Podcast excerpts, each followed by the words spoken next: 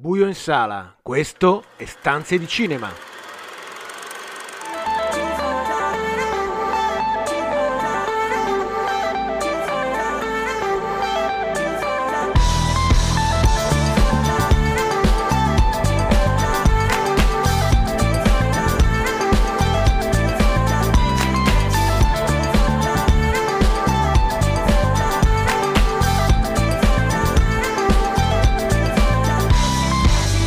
Benvenuti a una nuova puntata di Stanze di Cinema, il programma che vi racconta i film in sala e in streaming, tutte le novità da Hollywood, a Cinecittà, il box office e l'universo delle serie TV. Io sono Marco Albanese e con me per questa puntata c'è Carlo Cheroli in collegamento. Ciao Carlo. Ciao, ciao, salutiamo anche Daniele che ai lui, anzi beato lui, è in, è in vacanza. Iniziamo come sempre eh, con un po' di news. Come inevitabile, la guerra intrapresa dalla Russia di Putin con l'invasione dell'Ucraina sta portando sconvolgimenti anche nel mondo del cinema. Sì. Eh, eh, ci sono state le dimissioni del regista ucraino Sergei eh, Losnitsa dalla European Film Academy, ma anche il boicottaggio di tanti film russi. Boicottaggio di film russi e mh, i due festival più importanti, sia Cannes che Venezia, hanno confermato che non ospiteranno delegazioni ufficiali russe eh, in nessuna forma, eh, diciamo, né eh, con film diciamo, prodotti di, direttamente dallo Stato, né appunto ospitando ne, ne, ne, negli spazi di mercato delegazioni ufficiali russe. Eh, L'European Film Academy aveva mh, mm, rilasciato un primo comunicato molto molto molto timido in occasione del, dell'attacco eh, scatenato dalla Russia nei confronti dell'Ucraina, provocando eh, diciamo, il risentimento di, di uno dei, dei, più importanti registi europei di questi anni, Sergei Losinza, che, che, la cui attività come regista di fiction, ma soprattutto come documentarista, proprio nel racconto delle pagine più oscure, più eh, nere del, della storia ucraina, della storia sovietica, eh, ha, diciamo, ha provocato questo timidissimo primo comunicato, ha provocato appunto le dimissioni di Lositz dall'European Film Award, è seguito un nuovo comunicato molto più duro, molto più critico da parte dell'European Film Academy eh, che, che, ha, preannunciato misure certamente più, più importanti per i suoi premi di fine anno. E speriamo che eh, questa guerra non duri eh, ancora a lungo così anche da godere del, del cinema certo. eh, sovietico e non, e non solo. Eh, passiamo ad argomenti un po' più piacevoli che sono i, i vari premi, come sì. sappiamo ci stiamo avvicinando agli Oscar eh, e proprio Twitter ha decretato i suoi primi mm. dieci film eh, candidati sì. o preferiti per, per, la statuetta. Sì, continua la polemica sugli otto premi che non saranno rilasciati, diciamo, live durante, durante la cerimonia, proprio perché tanti su Twitter stanno mettendo in, in, in, in parallelo quella scelta a questa stranissima di, di, di premiare un, sostanzialmente un film del popolo con questa votazione su Twitter che ha dato i suoi primi dieci sono state rilasciate le prime 10 posizioni in ordine alfabetico ovviamente. C'è ovviamente Army of the Dead di Zack Snyder. sono piuttosto comici esatto sono piuttosto comici. Cinderella di cui avevamo parlato eh, ma l'horror Malignant di James Wan Minamata dei, dei fan di Johnny Depp che spingono per lui eh, il cartone animato Sing 2 Spider-Man ovviamente Suicide Squad perché appunto dove c'è Snyder cioè, ci sono anche i, i, fan di James Gunn e gli unici film che, che poi ritroveremo al, ne, realmente nella serata sono The Power of the Dog, il film più nominato e probabilmente quello che vincerà i premi più importanti quella sera, il musical Tic Tic Boom e Dune, il film di Denis Villeneuve. Questi i dieci favoriti. Ma non solo di questi Al... premi parliamo oggi, vero Carlo? Esatto, e altrettanto deludenti, almeno dal mio punto di vista, sono i premi distribuiti dal sindacato attori. Eh, tra i film premiati c'è il film indipendente Coda che bene o male se la poteva cavare anche se so che a te non è piaciuto sì. più di tanto, ma soprattutto c'è la nostra Jessica Chastain e anche Will Smith sì. nel, nei panni del papà sì. Williams. Due, due, ruoli assolutamente stereotipati, interpretati davvero, davvero con, un, con, un'idea di, di, recitazione molto antica, molto conformista se vuoi. No? Una nascosta completamente da, da, questo trucco prostetico esagerato, Jessica Chastain, e l'altro con, praticamente con una sola contrita espressione per tutto il film, esatto. Will Smith.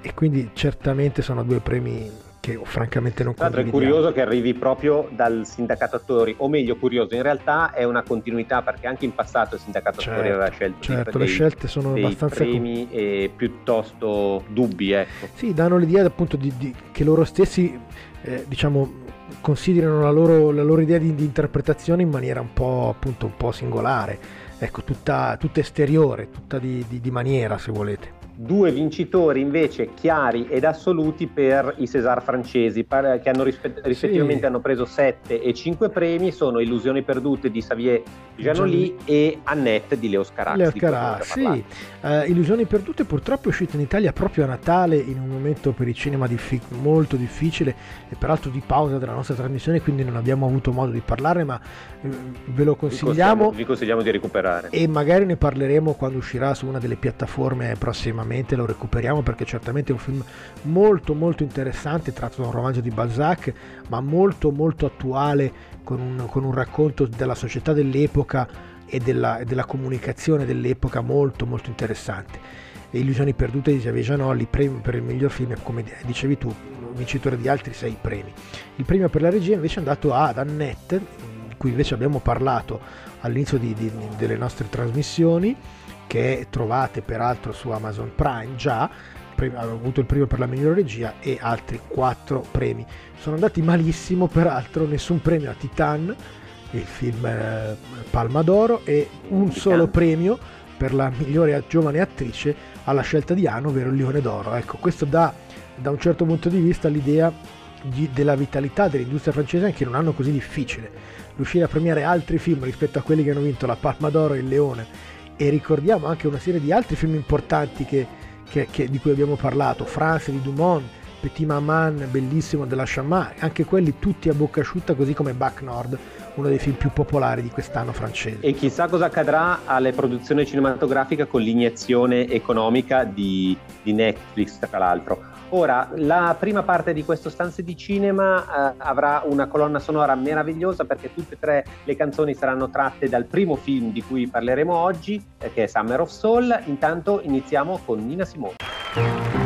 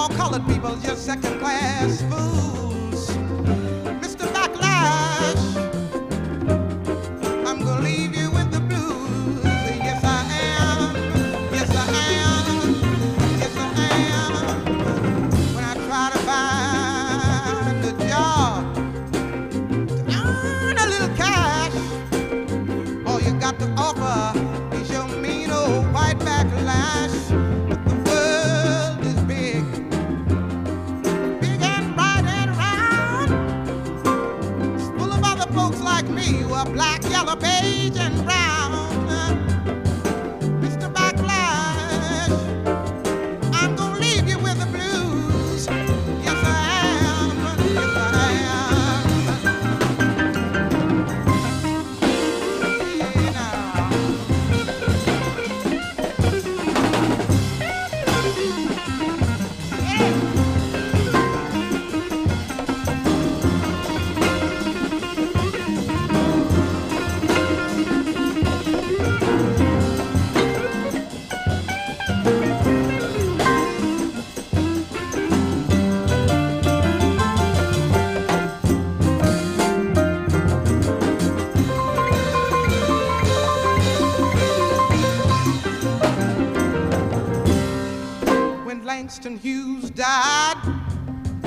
told me many years before.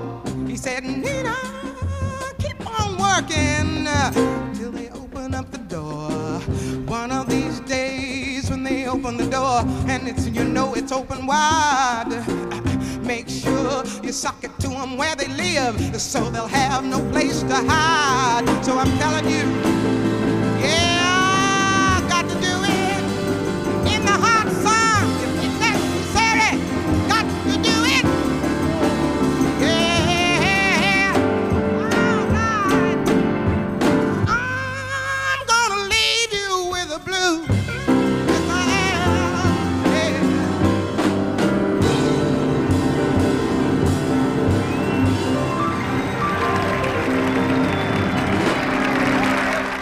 Il 1969 è stato un anno iconico per, per la musica, insieme al celeberrimo Festival di Woodstock, a pochi chilometri si svolgeva nella stessa estate l'Harlem Cultural Festival, tutto dedicato alla musica nera e latina. Ed è proprio su questo Harlem Cultural Festival che nasce e prende le mosse il documentario Summer of Soul. Sì, un documentario perduto e ritrovato. No? Come dicevi tu, nell'estate del 69, proprio a Harlem, al Mount Morris Park, per sei settimane, quindi non solo qu- qualche giorno, l'Harlem Cultural Festival, voluto dall'organizzatore Tony Lowners e dal sindaco John Lindsay, disegna un panorama musicale del tutto nuovo e originale, la musica nera e latina in tutte le sue declinazioni, dal funk di Stevie Wonder giovanissimo, al blues del re B.B. King, dal pop dei, dei Five Dimension, al, rhythm and blues della Motown di David Griffin dei, eh, dei Temptation, fino al soul di Sly and Family Stone, Gladys Knight, e poi ai ritmi caraibici e le percussioni di Mongo Santamaria, Ray Barreto, fino al gospel di Malia Jackson e Mavis Staples,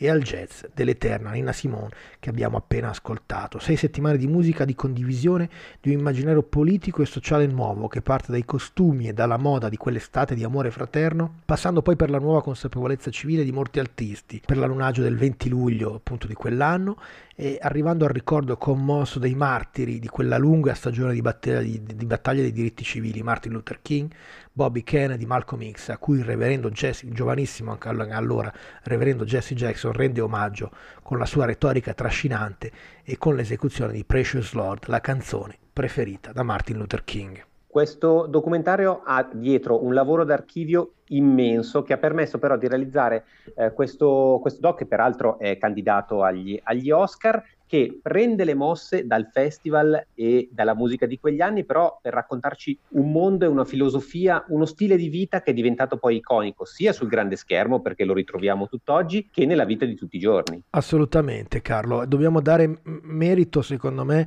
a Amir Thompson, più noto come, con il nome d'arte di Questlove, produttore musica- musicale, DJ, batterista dei Roots, che ha compiuto davvero un piccolo miracolo riportando alla luce delle immagini rimaste inedite per oltre 50 anni. Perché? Perché Tony Lawrence, l'organizzatore, aveva capito l'importanza di quella stagione, di quel momento, e aveva voluto che il suo festival fosse ripreso da, in videotape e si era rivolto così al produttore televisivo Al Tolkien, il quale aveva registrato addirittura 40 ore di musica. E ad eccezione di uno special che ABC e CBS trasmisero appunto a luglio e a settembre di quel 1969, nessuno aveva voluto però acquistare queste immagini per dargli una forma compiuta o trarne addirittura un disco, così come era avvenuto con Woodstock, con il film e con la compilation.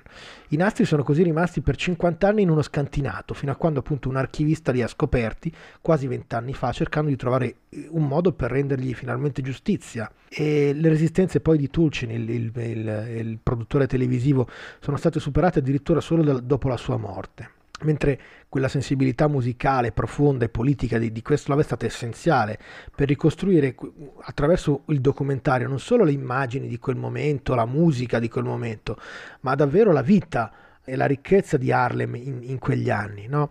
Noi conosciamo quegli anni soprattutto per il versante californiano, no? l'estate dell'amore, e, i figli dei fiori, eccetera. Flower, ma, power. Ma, flower power, eccetera. Ma eh, c'era qualcosa di importante che anche sulla costa est, anche a New York, anche in un quartiere ghetto come Harlem, no? e, e, e, e, si vede appunto l'importanza di, di, di quel momento di, di unione, di, di confusione di, diverse etnie. Sì, quella confusione che, che, dà, che, dà, vita poi a creatività e canzoni che tutt'oggi sono, sono amatissime.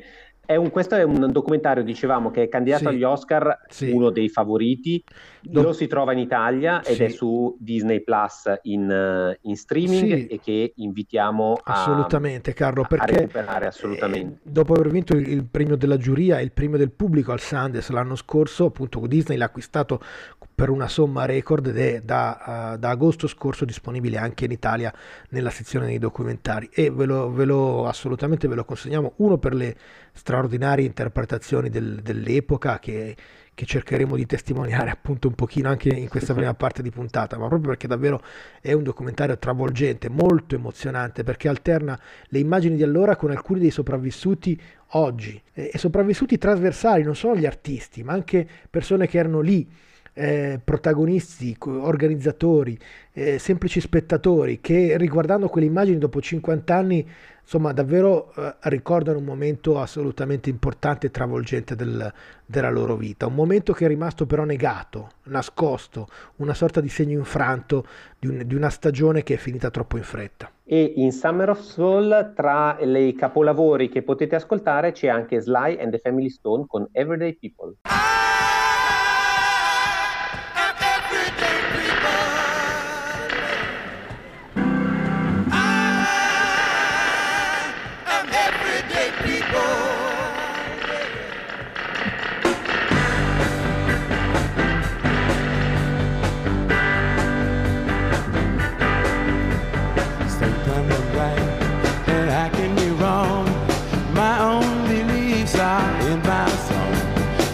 The banker, the drummer, and then makes no difference what group I'm in.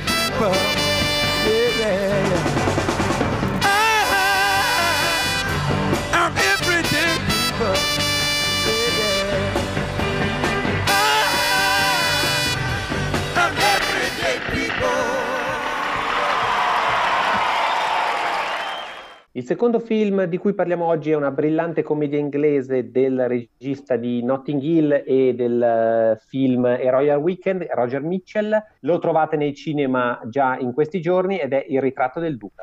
Sì, do, che, che, noi abbiamo visto a Venezia addirittura due anni fa e che la, la, la BIMA ha ripreso per la distribuzione proprio in questo momento importante di riapertura e di, di, rafforzamento del, della sala cinematografica. Eh, se ricordate il primo film di 007, Licenza di uccidere del 1962, capite l'importanza anche storica e reale di questo film. In quel film di 007, quanto l'agente Bond viene introdotto dal misterioso, al misterioso dottor No, si sofferma ad osservare un dipinto, il dipinto del duca di Wellington di Francisco Goya, che quest'ultimo tiene in bella mostra nel proprio covo. È un fatto reale perché alla National Gallery nel 1961 qualcuno rubò proprio questo, questo dipinto e, e, fi- e, ci vollero addirittura quattro anni per recuperarlo. Il film, appunto, Il ritratto del Duca, racconta la storia di questo furto, la storia tragicomica, se volete un po' la soliti ignoti di questo furto, con, le, con i modi sempre molto eh, delicati e, e divertenti di, di Roger Mitchell, che conosciamo ovviamente molto molto bene. Eh, il protagonista è un pensionato, un modesto tassista sessantenne di Birmingham, Banton si chiama, eh, Campton Banton, capace di farsi cacciare da ogni impiego pur di difendere i suoi principi e rifiutando ogni sopruso padronale. All'inizio degli anni 60 conduceva una piccola battaglia contro il governo e la BBC rifiutandosi di pagare il canone, una cosa se volete anche molto italiana, dopo aver disabilitato dal proprio televisore la possibilità di ricevere il segnale della TV di Stato. Banton era sposato con una moglie domestica in casa di un assessore locale, stanca delle sue prese di posizione, e aveva due figli grandi, anche loro alle prese con la difficoltà a sbarcare il lunario. Ossessionato dalla pubblicità che il governo e le tv avevano fatto appunto dell'acquisto da parte di un privato del dipinto di Goya durante un viaggio a Londra per perorare le sue pièce teatrali amatoriali, aveva deciso di rubarlo appunto alla National Gallery, chiedendo un riscatto da impiegare nelle sue battaglie per risarcire i pensionati del canone televisivo. Nel film la questione si risolve piuttosto velocemente, ma la restituzione e il processo in realtà occuparono eh, quattro anni della vita di Banton, consentendo così al misterioso furto del dipinto di entrare nell'immaginario collettivo inglese, finendo addirittura appunto nella prima avventura cinematografica di James Bond. Queste commedie con protagonisti pie- in piena terza età stanno diventando un vero e proprio genere, sì. soprattutto del cinema inglese, grazie soprattutto agli attori straordinari di quella stessa Beh, generazione. Mi certo. viene in mente certo. Maggie Smith di eh, Lady in the Van. Certo. O i protagonisti del ritratto del, del Duca, Ellen eh, Mirren e Jim, Jim Broadbent. Broadbent. Sì. Tu sì. descri- lo descrivi come un film da, da ora del tè, sì. leggero. Eh, sinceramente persino cons- l'ho trovato consolatorio certo. in un certo. periodo come, come certo. questo. E sono quei film piacevoli che colpiscono. L'unica nota curiosa è la presenza al Festival di Venezia, come fai notare tu anche certo. nella recensione. Allora, Carlo, una volta, se, se, volete, nelle grandi città c'erano i film da sabato pomeriggio, da domenica pomeriggio, no? esatto. eh, lo sappiamo, c'erano anche delle sale che su quelle hanno costruito la propria identità, con un pubblico appunto certamente adulto, maturo se volete, e, e con dei film che eh, erano rivolti proprio esattamente a loro, con quei modi, con quella leggerezza, con quel tono, con quel gusto se volete, assolutamente adatto ad un pubblico a, a quel pubblico di, di, di, quella, di, quella, particolarissima fascia eh, di, età e, e, e di visione. E sì, ecco, ritrovare quel tipo di film all'interno di una rassegna che dovrebbe essere di ricerca, d'arte, come, come un festival del cinema, è curioso, è particolare se volete. E, e tutto sommato però, eh, se volete, ci può anche stare, perché in un festival appunto che racconta spesso di, di, di, di film che arrivano da tutte le parti del mondo, con sensibilità così differenti, ecco, sembra un po' una sorta di coperta di Linus, no? confortevole, ci si ritrova di fronte a un, ad un film così, così, semplice, così lineare, così ben fatto, così ben scritto, così ben recitato se volete, senza grandi ambizioni naturalmente, senza pretenziosità, eh, ma certamente molto lineare e compiuto. È un speriamo, è un tipo di film che speriamo continui ad esistere, perché voi sappiamo benissimo che, che le sale stanno avendo una serie di problemi enormi a recuperare il pubblico di una volta, soprattutto il pubblico più adulto, più maturo. Come sappiamo i dati del box office di questi ultimi sei mesi ci stanno dicendo che le uniche cose che funzionano sono invece proprio le cose dedicate ai giovani, giovanissimi. E, e, noi speriamo invece che il ritorno in sala di un film come questo possa spingere anche le persone di, di, che, che, da sempre frequentavano il cinema in quelle, in, in, per questi film e in quei momenti possano ritornare a farlo in cerca di una distrazione intelligente. Peraltro, tra le righe, io, pur essendo un film molto legato a, al suo regista Roger Mitchell e il suo stile, qualche elemento di Ken Loach l'ho persino sì, trovato della sua Inghilterra. Eh, in ogni caso vi consigliamo questo ritratto del Duca, lo trovate nei, nei cinema chiudiamo questa prima parte di Stanze di Cinema eh, completando il cerchio delle canzoni tratte dalla colonna sonora di Summer of Soul di cui abbiamo parlato poco fa. Questi sono The Hawkins Singers con Oh Happy Day.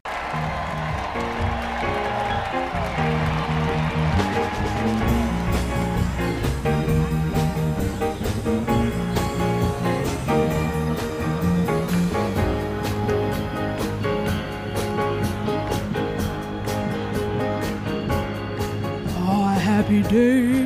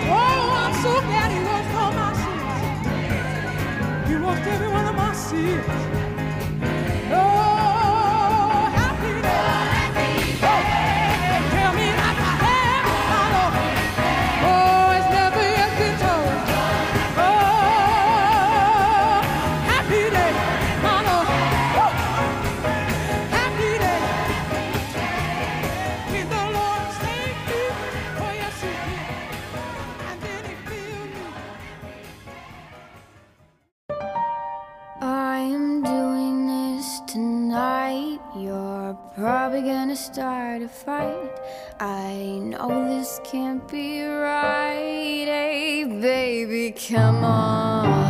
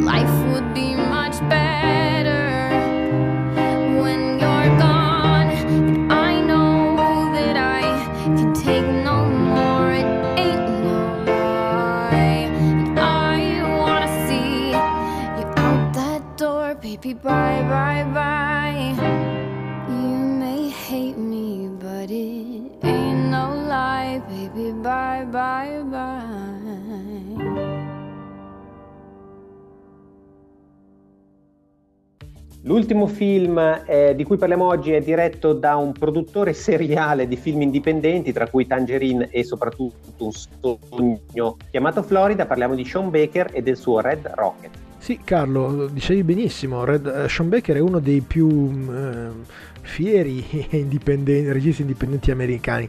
Tra l'altro, laureato appunto a, a quella Teach School of Arts della New York University, dove insegna Spike Lee e dove alcuni dei suoi, dei suoi allievi sono, sono, stati appunto il nostro Jonas Carpignano e la premio Oscar Chloe Zhao. La sua fama è dovuta appunto a un film Tangerine, al suo quinto film peraltro, Tangerine del 2015, girato con tre iPhone. L'idea appunto che, che un film si potesse girare con tre iPhone forse ha, ha, acceso su di lui un interesse importante eh, rinnovato appunto con, il, con, un sogno chiamato Florida presentato alla Kensen nel 2017 e poi con questo Red Rocket eh, che per la prima volta è ospitato dal concorso importante di Cannes. Questa volta Baker si sposta in Texas, eh, nei sobborghi di Texas City, a cui ritorna Mikey, un ex porno attore costretto a lasciare Los Angeles dopo una carriera ventennale assolutamente rispettabile nel genere ma evidentemente bruciata in troppi eccessi. Lo vediamo su uno di quegli autobus che attraversano incessantemente le strade d'America arrivare a piedi e senza alcun bagaglio a casa della ex moglie, anche lei partner dei Sette Alici Rosse che vive con sua madre ha bisogno di un posto dove stare per rimettersi in sesto e ricominciare da capo, solo che la moglie non ha alcuna intenzione di riprenderselo a casa. Alla fine cede, strappando a Mikey la promessa di contribuire almeno all'affitto. La ricerca di un lavoro però si scontra con quel buco ventennale che il protagonista cerca di spiegare con cautela prima, ma anche con un certo orgoglio poi. L'unica cosa che può fare è vendere fumo per l'anziana signora che gestisce il traffico nei sobborghi e pian piano Mikey t- eh, trova nuove con- connessioni con il vicino Lonnie, a cui la moglie faceva da babysitter quando era, quando era ragazzino, e soprattutto con Strawberry, la diciassettenne commessa di un donut hall che sembra ricambiare le sue attenzioni. Ancora una volta Sean Baker ci racconta il volto dell'America marginale, quella sopraffatta ma non vinta, dove resta quell'atmosfera dolce amara che abbiamo già visto e amato in un sogno chiamato Florida e che ritorna in questa America retrampiana. Assolutamente, il film è, è ambientato proprio nel, nei momenti della campagna elettorale nell'anno precedente alla, vittoria di Trump ed è punteggiato proprio dal, dalle parole, dai comizi di, di, di, di Trump in un sogno chiamato Florida eh, c'era un volto straordinario, quello di Willem Dafoe come protagonista di quella storia, una storia peraltro di bambini. In questo caso è, è il protagonista, questo Rex, Simon Rex, è una scoperta, un attore televisivo eh, che ha avuto pochissimi ruoli, tra l'altro in scary movie, eccetera, e, e poche cose davvero girate tanti anni fa eppure appunto è una scoperta, è una faccia da schiaffi perfetta, se volete, per la parte di questo, di questo ex pornatore sconfitto dalla vita che sogna un impossibile ritorno come, come talent scout. E, ehm, e, il film, dicevi tu giustamente, è un, è un film di, di, sconfitti, di persone che sono affettuosamente marginali, battute, battute dalla vita che cercano un modo di, di, sbalcare il lunario come possono, quindi appunto con il sogno ancora della California per i più giovani e con, con, con il ritorno a casa uh, de, delle delusioni appunto per, per, i, più, per i, più, grandi. E, e quindi è, è, un film davvero eh, particolare se volete, minimale. È un film dell'Amer- dell'America vera, dell'America reale, quella che sta tra le due coste e che esatto. le sogna. Esattamente così, esattamente così. E, come sempre, come è successo anche per un Tangerino, come è successo per un sogno chiamato Florida, la, drammaturgia, la drammaturgia è, ridotta al minimo, è costruita appunto tra, attraverso una progressione di momenti, di serate, di pomeriggi, di, di, gite al centro commerciale o al negozio in cui lavora appunto Strawberry. Non ci sono grandi conflitti, non ci sono grandi momenti forti, c'è appunto la, la semplicità del, della vita che scorre e che lascia appunto in queste periferie dell'impero in cui si vive con nulla e per nulla molti molti molti rimpianti. Red Rocket lo trovate ai, al cinema e chiudiamo questa parte dedicata all'ultimo film di oggi e accogliamo i ragazzi di Dark Mirror con All'Indiana Call Her.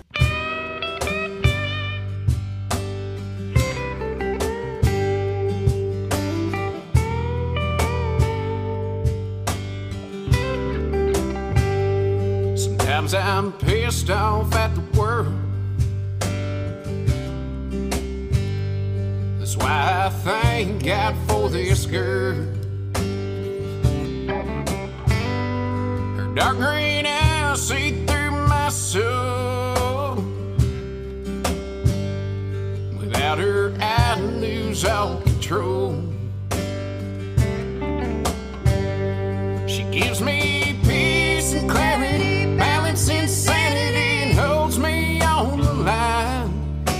She on this ride with me, know I'd rather be hauling ass through saint, but I call her my wife.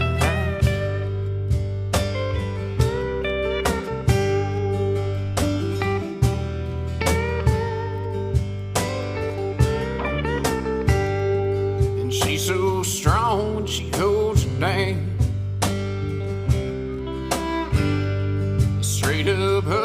she can run this town.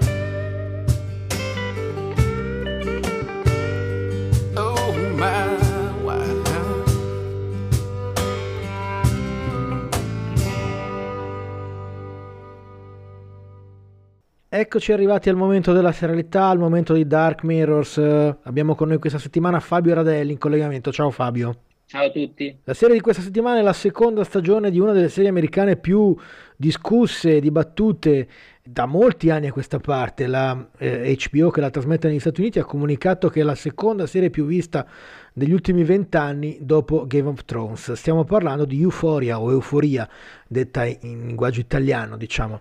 In Italia trasmessa da, da Sky e da Now e assolutamente in contemporanea con, con l'uscita americana. È appena terminata la seconda stagione. Ce ne vuoi parlare un po', Fabio? Sì, Marco, hai detto bene, una serie dei grandi numeri. Eh, ha lasciato decisamente il segno anche questa seconda stagione, che riparte di fatto dalla festa di- per l'ultimo dell'anno. I ragazzi si ritrovano in, eh, a festeggiare l'ultimo dell'anno e intrecciano le loro, le loro storie, quelle storie ehm, che abbiamo visto nella prima stagione, che poi hanno avuto un proseguimento nei due episodi eh, natalizi con cui di fatto eh, HBO ha collegato la prima alla seconda stagione. I due episodi erano dedicati in maniera specifica a Rue e a Jules, che sono le due protagoniste della, della storia, soprattutto la loro storia d'amore era stato un po' il centro della prima stagione. In questa seconda si capisce subito da questo episodio pilota, invece il loro rapporto è decisamente più freddo, sia a livello di relazione sia a livello di importanza narrativa. È una seconda stagione in cui da subito si capisce che ci sarà una coralità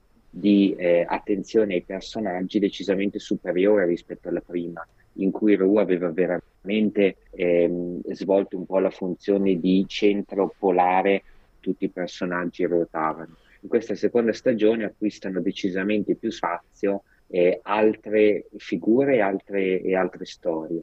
tra cui emergerà soprattutto la figura di Lexi, quindi eh, delle, dei personaggi più timidi, più introversi della prima stagione, trova in, questa, in, questa nuova, in questo nuovo anno di, di Euforia uno spazio interessante, eh, da un lato per l'amicizia affettuosa che eh, la legherà a Fez e dall'altro lato per la creazione di uno spettacolo teatrale che andrà praticamente a ripercorrere tutti gli avvenimenti di queste due stagioni dal suo particolare punto di vista e ci porterà poi alla conclusione eh, con il settimo e l'ottavo episodio interamente dedicati a questo spettacolo teatrale.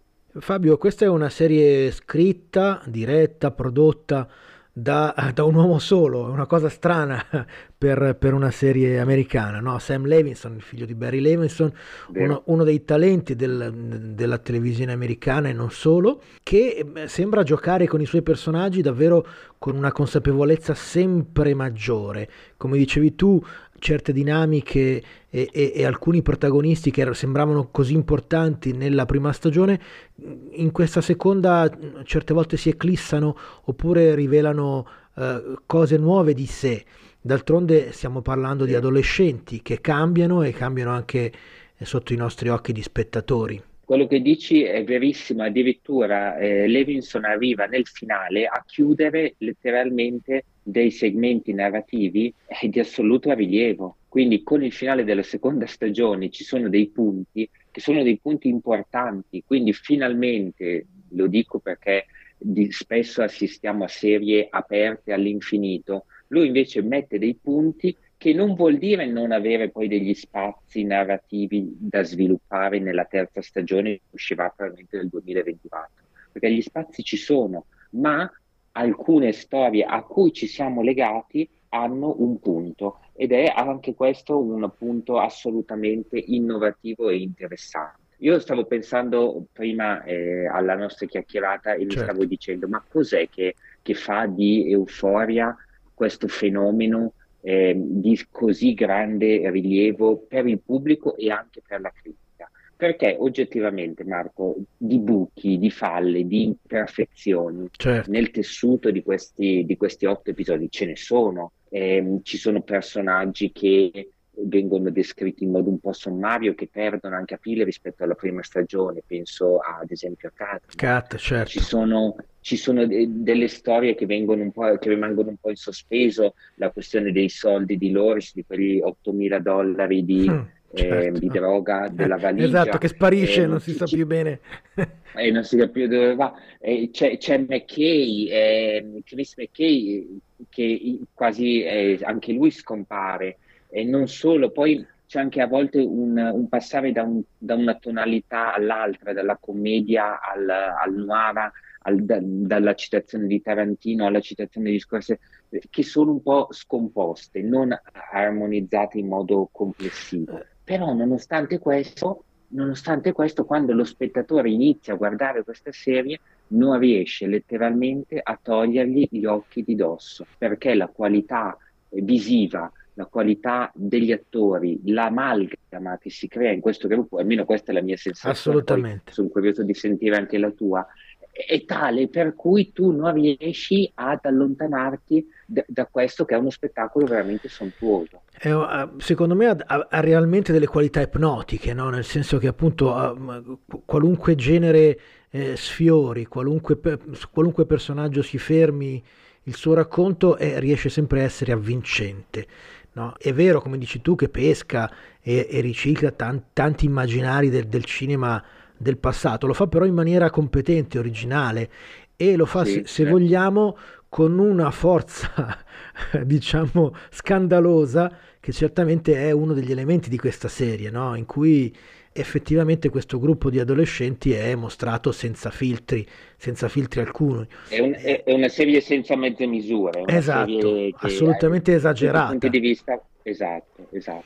E, e, e questo è, è, una cosa che piace tanto allo spettatore delle serie TV negli ultimi anni, è un meccanismo anche proprio di eh, sollecitazione, di produzione di dopamina. Esatto, Abbiamo sempre bravo, esattamente, di, di, emozioni di, forti. Essere, Esattamente, e questa serie proprio è, è fatta apposta per regalare queste, queste emozioni. Come dicevi tu, la, la, terza stagione annunciatissima sarà però probabilmente in onda non prima della fine del 2023, probabilmente anche del 2024, quindi i fan di Euphoria dovranno attendere pazientemente che Zendaya e, e Sam Levinson immaginino e scrivano la, la terza stagione. Grazie per il tuo contributo Fabio per, per, questa, eh, per questa settimana. Ci lasciamo con una canzone tratta appunto dalla, dalla infinita, enorme colonna sonora di, di Euphoria, un classico però degli anni 80, All Notes, Do What You Want, Be What You Are, che racconta secondo me con, un, con una sola frase un po' anche il senso di questa, di questa stagione. Grazie Fabio e alla settimana prossima.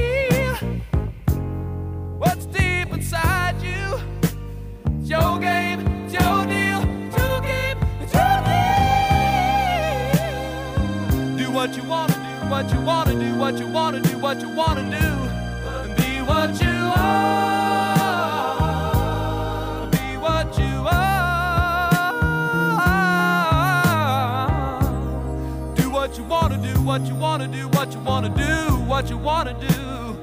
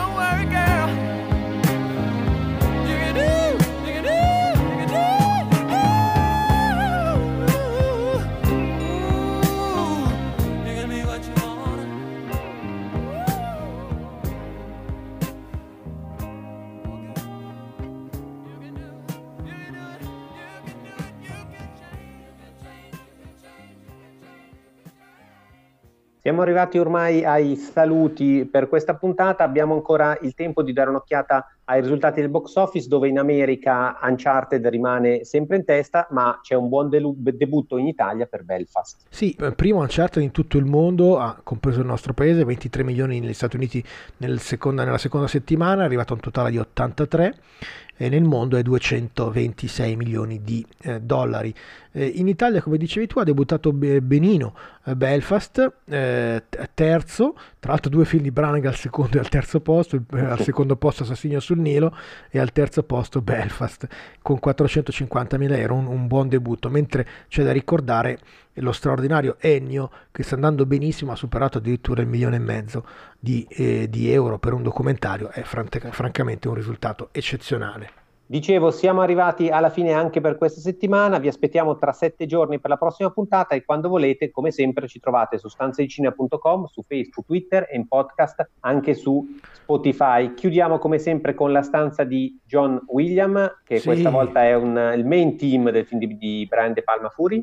Sì, esattamente, è un film del 1978, Brian De Palma Fury, Pauline Kael, la più importante critica americana probabilmente del secolo scorso, scrisse che la colonna di sonora di Williams era la più indovinata e delicatamente difforme da qualsiasi film dell'aurora avesse mai mai visto. Peraltro la colonna sonora di Fury di De Palma è parte anche del, della colonna sonora di Euforia, del, della clamorosa colonna sonora che accompagna le ultime due puntate di Euforia, raccont- raccontando, raccogliendo una serie straordinaria di colonne sonore, molte delle quali anche italiane. Per questa settimana, come dicevi, è tutto. Da Marco Albanese, Carlo Cairoli e Daniele Valsecchi. Buon film a tutti!